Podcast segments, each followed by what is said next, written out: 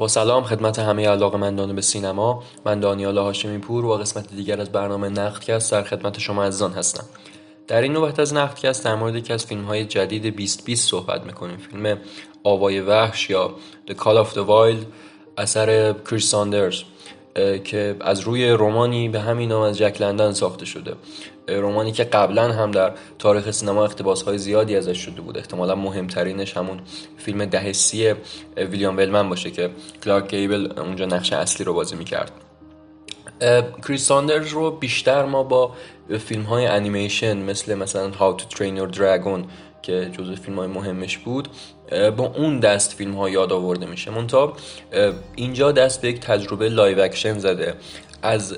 فیلم‌هایی با محوریت یک حیوان. خب از این دست فیلم‌ها از قدیم هم زیاد بوده، چه مثلا مدل‌های آرتیستیکش مثل مثلا ناگهان بالتازار روبرت برسون یا مدل‌های لایو اکشن جدیدش که حالا نمونه‌ای هاش مثلا گارفیلد یک نمونه کمدی خیلی موفقش بود که هوادارهای خیلی زیادی هم برای خودش دست و پا کرد. این فیلم هم به همون شکل ساخته شده و کریس ساندرز با اون تسلط عجیبی که بر تکنیک سی جی آی داره سعی کرده تا کلن حیوان فیلمش که همون سگ هست، سگی به نام باک، این رو با سی جی آی پیاده بکنه، یعنی کاملا به شکل کامپیوتری. خب این خیلی سرش بحث های زیادی بود، ولی شاید افراطی که در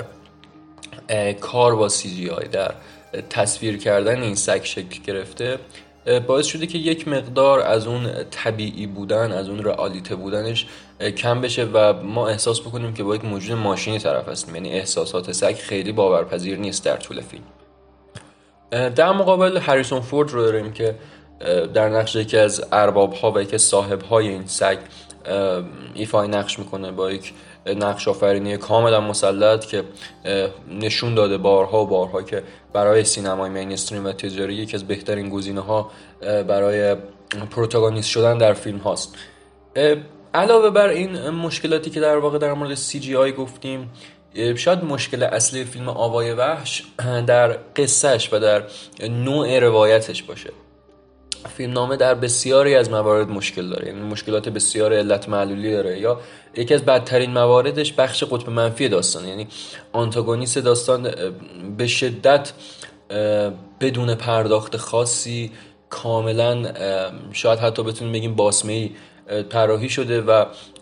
هم خود بازیگر هم اکت هایی که داره و هم مهمتر از همه نوع پرداختش توی فیلمنامه، هیچ کدوم اینها نمیده اون انگیزه های لازم برای اینکه ما این آنتاگونیست رو باور کنیم و در نتیجه اون شبه دوئل نهایی هم خب رو هوا میمونه طبعا که حالا پایان بندی فیلم قراره با اون شکل بگیره.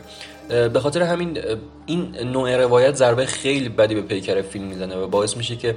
بخش اعظم جذابیت فیلم هم از دست بره. اما کنار همه این نکات منفی، به هر حال آوای وحش